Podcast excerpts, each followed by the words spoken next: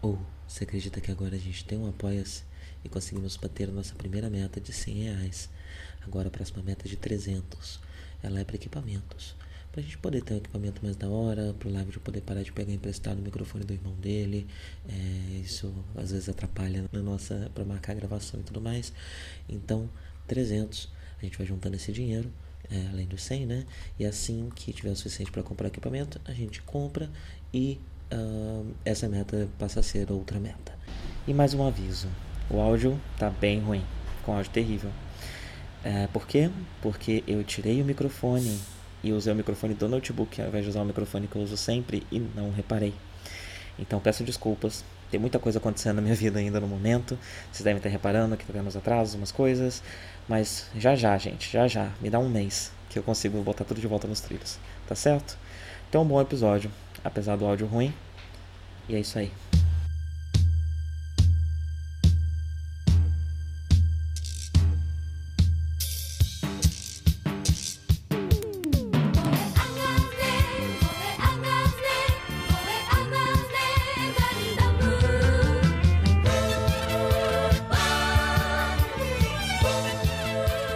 Bom dia a todos, sejam bem-vindos a mais um Café com Ganda.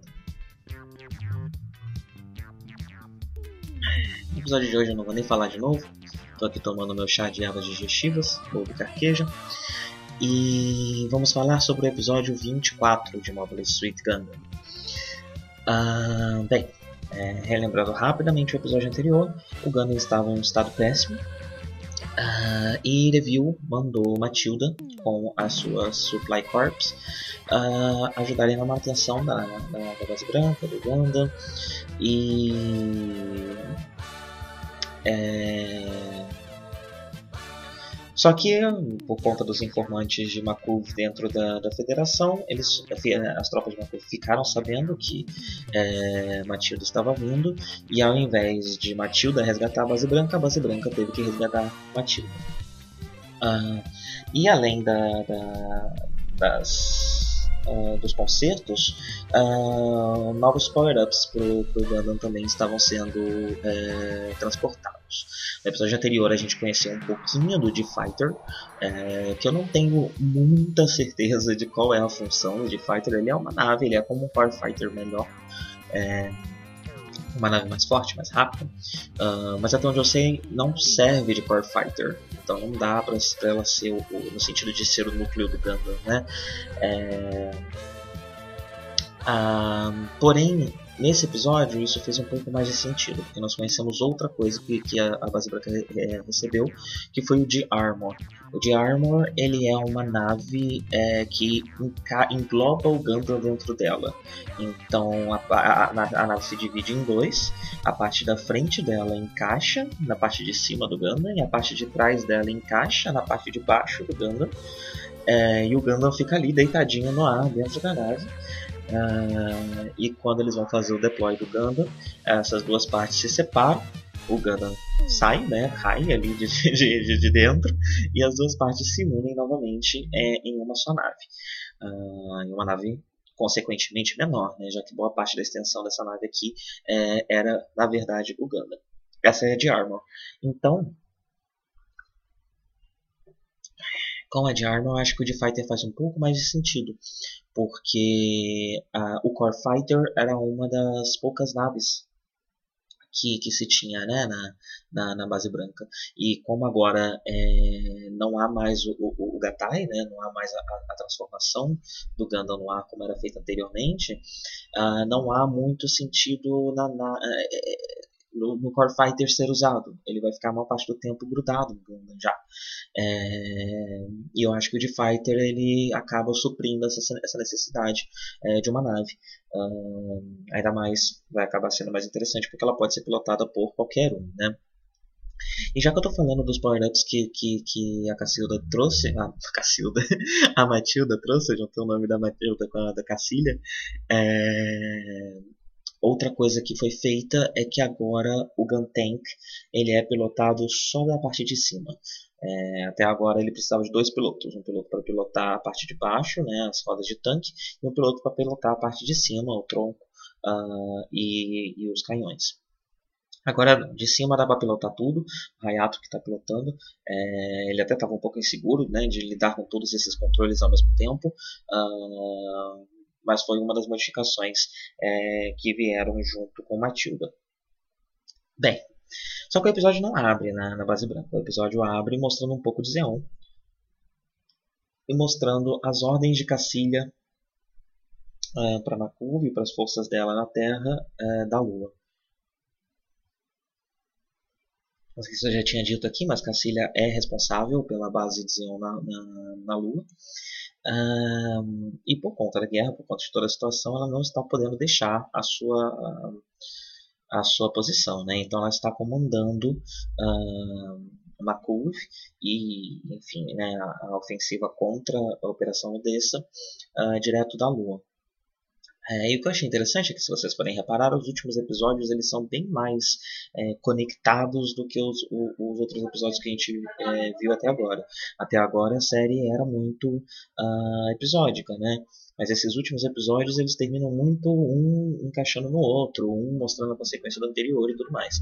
É além de muita coisa grande está acontecendo, né? Grandes mortes, grandes eventos, muita coisa interessante está acontecendo.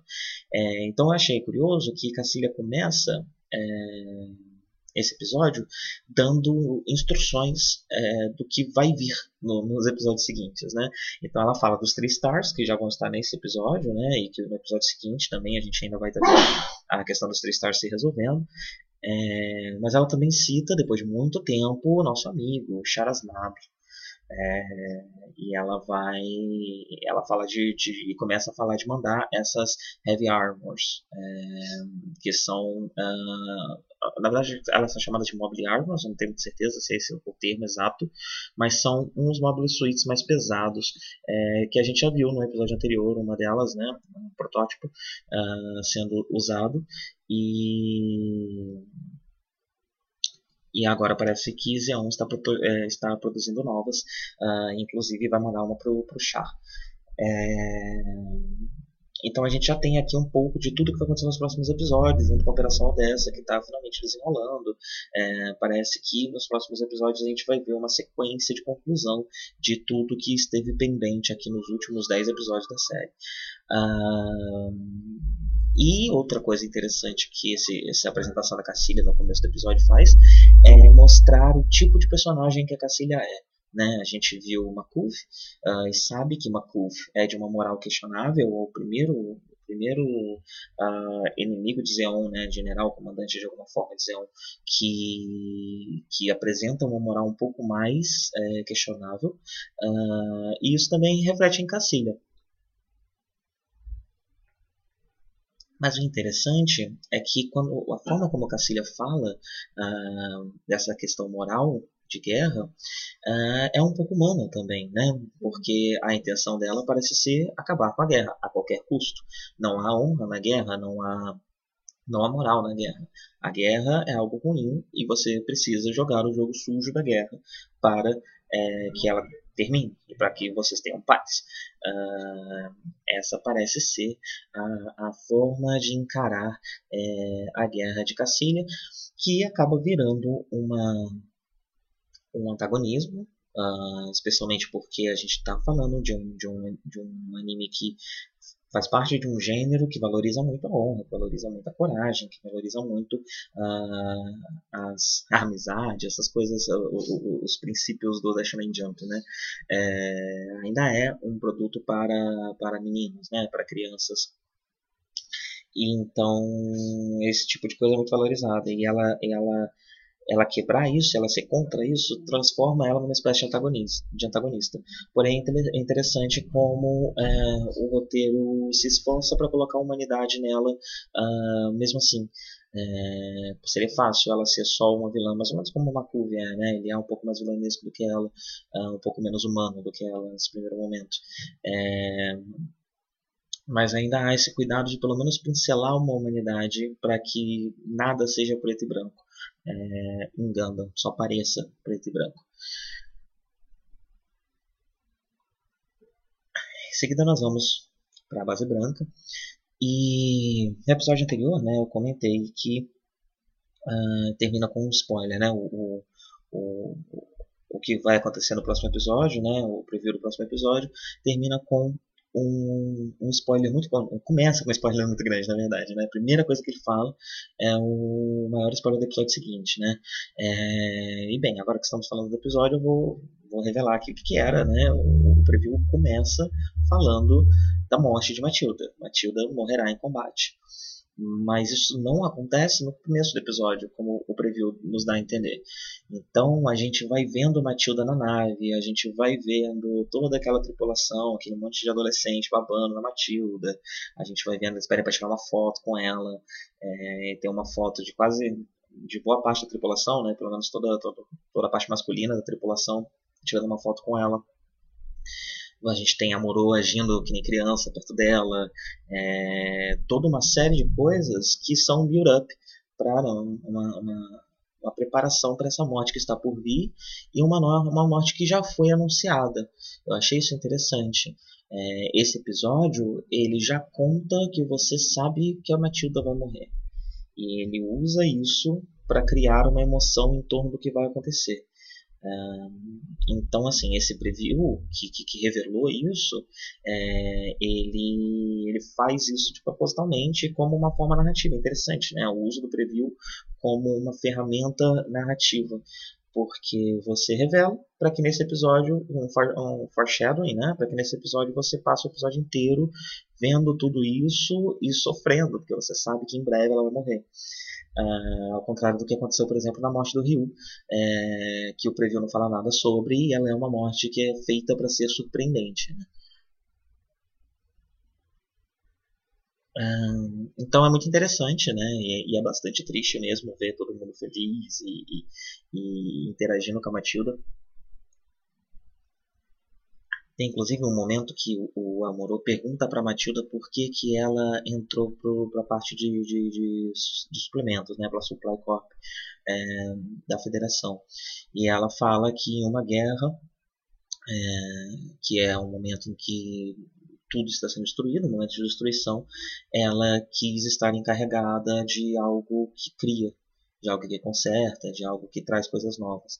É, o que é muito interessante também naquela nossa leitura da, da federação enquanto muito mais cruel do que ela aparenta. É, assim, até mesmo na Matilda, a gente vê a, a federação por um filtro mais sonhador, por um filtro mais, é, mais, mais idealístico, né? mais, é, não sei exatamente a palavra que eu estou procurando, mas existe um filtro. Né? A gente nunca vê a federação como ela realmente é. Ela sempre está passando pelo filtro, ou de um cadete, ou de uma criança, ou quando de alguém de uma, de uma, de uma posição maior, alguém que tem é, algum, alguns ideais e uma moral própria, é, e por causa disso escolhe trabalhar em uma posição específica é, que bate com os seus ideais, né? que bate com a forma como ela enxerga o mundo. Hum, então tudo isso é tristíssimo, porém é, eu gostaria muito de ter visto a Matilda como uma personagem completa, né? Ela, a, a Matilda ela existe é, no, na, na, série como é, esse, essa referência para os jovens, né? Especialmente para o Amorô. Ela é a paixão desses jovens, ao mesmo tempo ela é o que esses jovens querem se tornar, ela é o ideal é, de militar desses jovens. E então ela só existe em função desses garotos, né? É, como eu sei que tem muito spin-off, tem o Gundam Origins e tudo mais, é, eu espero ver um pouco mais da Matilda por ela mesma, né? É, quem ela é por ela mesma. Em outras histórias. No Gundam 79 isso não acontece, ela só existe em função desses garotos, desses meninos.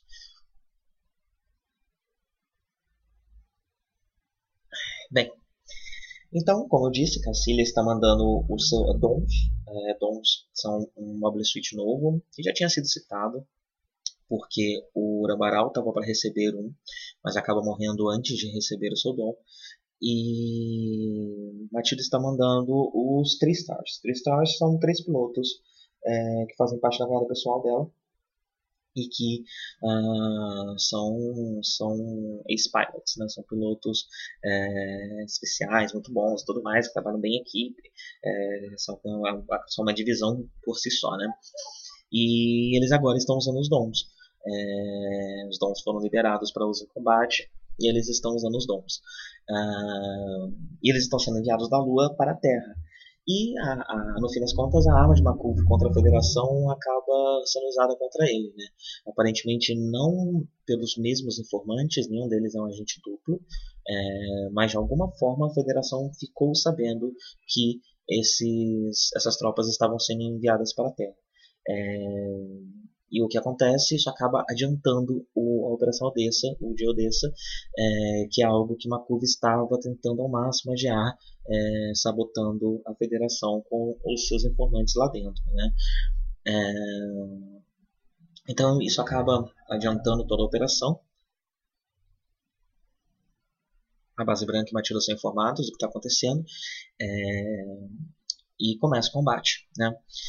Uh, o design dos, dos dons é muito interessante, eu acho muito legal. É um tom de roxo muito bonito. Uh, uh, eles têm tipo um capacete negro com um formato muito curioso. E o, o também todo o, o, o, uniforme dos Three Stars também é muito bonito, com cores muito bonitas. É, não, não é a primeira vez aqui que eu elogio o, o design de Xeon, né?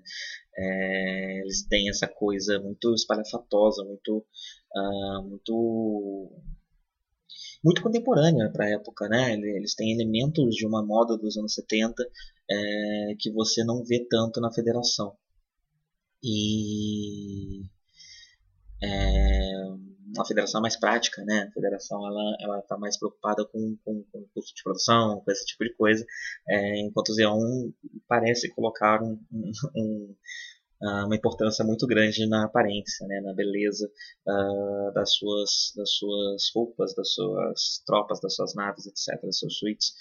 É, então são muito bonitos, eu gostaria de ter visto eles, de ter chegado a, a ver eles em 79 com o Urambaral. O que não acontece, mas uma curiosidade, é, eu, não, eu, não, lembro se é na primeira temporada de Gundam Build Fighters. Uh, o, o ele existe no universo de Build Fighters. É, e ele é tipo um tiozão, professor de, das crianças e tal. É, e ele, quando ele vai lutar, ele usa um, um, um Gampla, que é um dom, é uma versão modificada de um dom.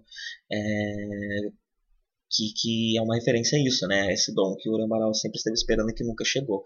O que bate com o que os produtores falam sobre o universo de Build Fighters. Os produtores falam que o universo de Build Fighters é como um universo pós-vida para os personagens de Gundam. Os personagens de Gundam morrem, o céu deles é Build Fighters, é onde não há guerras e as guerras são, são brincadeiras, são, são, são, são os bonequinhos brigando de brincadeira.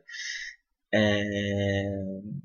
O que é bem bonitinho, né? E que mostra quão querido o é. Um personagem muito querido pelo fandom japonês. É... E é totalmente justificável, né? Por tudo que a gente já falou sobre ele aqui. Tanto que o maluco morreu há 5 episódios e eu ainda tô aqui falando dele. É... Outra coisa interessante, não falei. Eu falei de todos os, os, os power-ups, né, todas as naves novas, todas as unidades novas que Matilda trouxe, mas eu esqueci de contar que quem pilota de Armor é Sailor. Essa é, essa é a Sailor. É, a Sailor vai, de novo, de Armor Sailor. É, é a Sailor, ela está finalmente indo para campo com uma unidade primariamente dela. É, Mirai ficou arrasadíssima, arrasadíssima que não ia ter mais a Sailor do lado dela enquanto ela comanda, especialmente depois do, do, acho que foi no último episódio, no penúltimo episódio, que a Sailor dá um suporte muito grande para ela. É... Mas não, ela precisa ir para campo, quem, quem vai ficar no lugar é a Frau a substituta é... de todos na, na, na, nave, né? Ela não faz nada, a função dela é cuidar de criança, e aí quando falta alguém, ela vai lá. E ninguém acha que ela faz nada muito bem, ninguém gosta muito dela, coitada da Frau.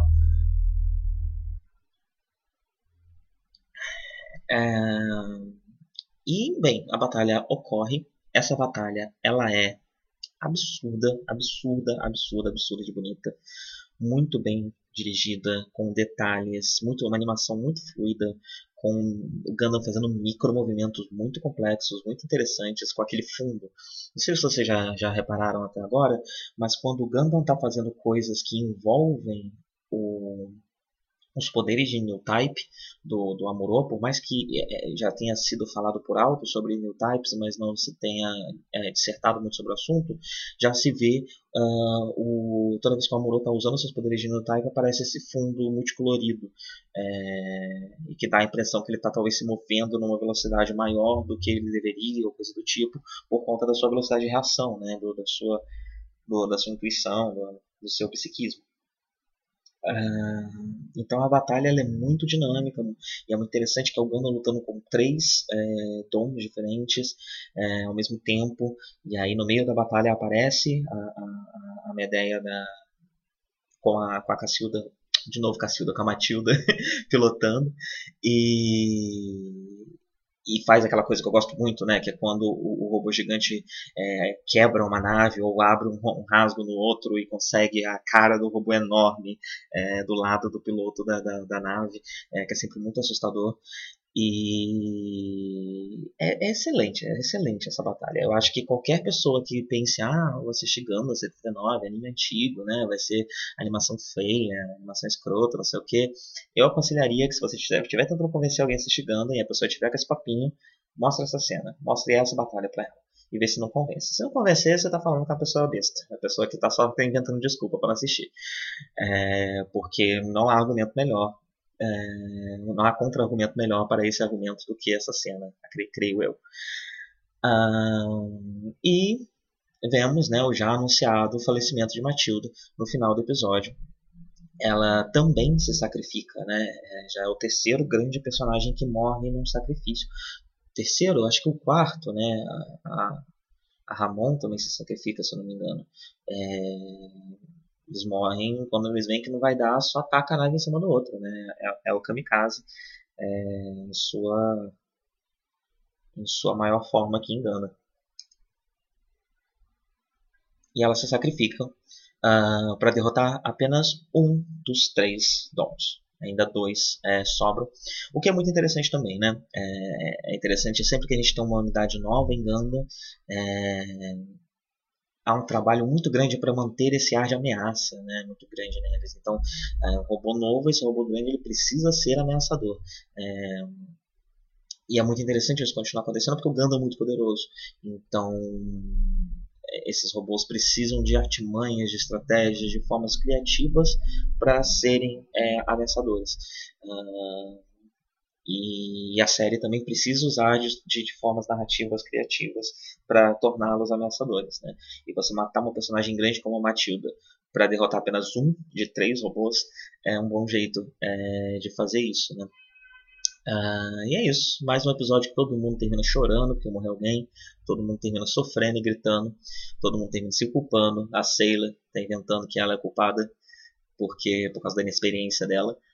Eu não sei como ela ia ter experiência, já que ela só conseguia pilotar qualquer coisa no, no, no, no simulador. Ninguém dava uma nave, ninguém dava um robô para essa menina. Mas tá aí, chorando e sofrendo, coitado. Por conta do, do, do, das imposições do patriarcado na sua vida. E é, é isso, né? Meu chazinho já acabou, tomei um pouquinho mais rápido hoje. Uma golinha aqui à toa. É... E por hoje é só. Tenha um bom dia e até a próxima.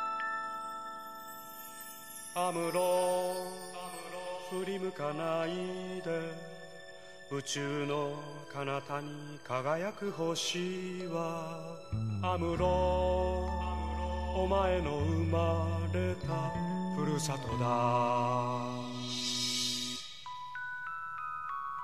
覚えているかい？少年の日のことを暖かいぬくもりの中で目覚めた朝をアムロ振り向くなアムロ男は涙を見せぬもの見せぬものただ明日へと明日へと永遠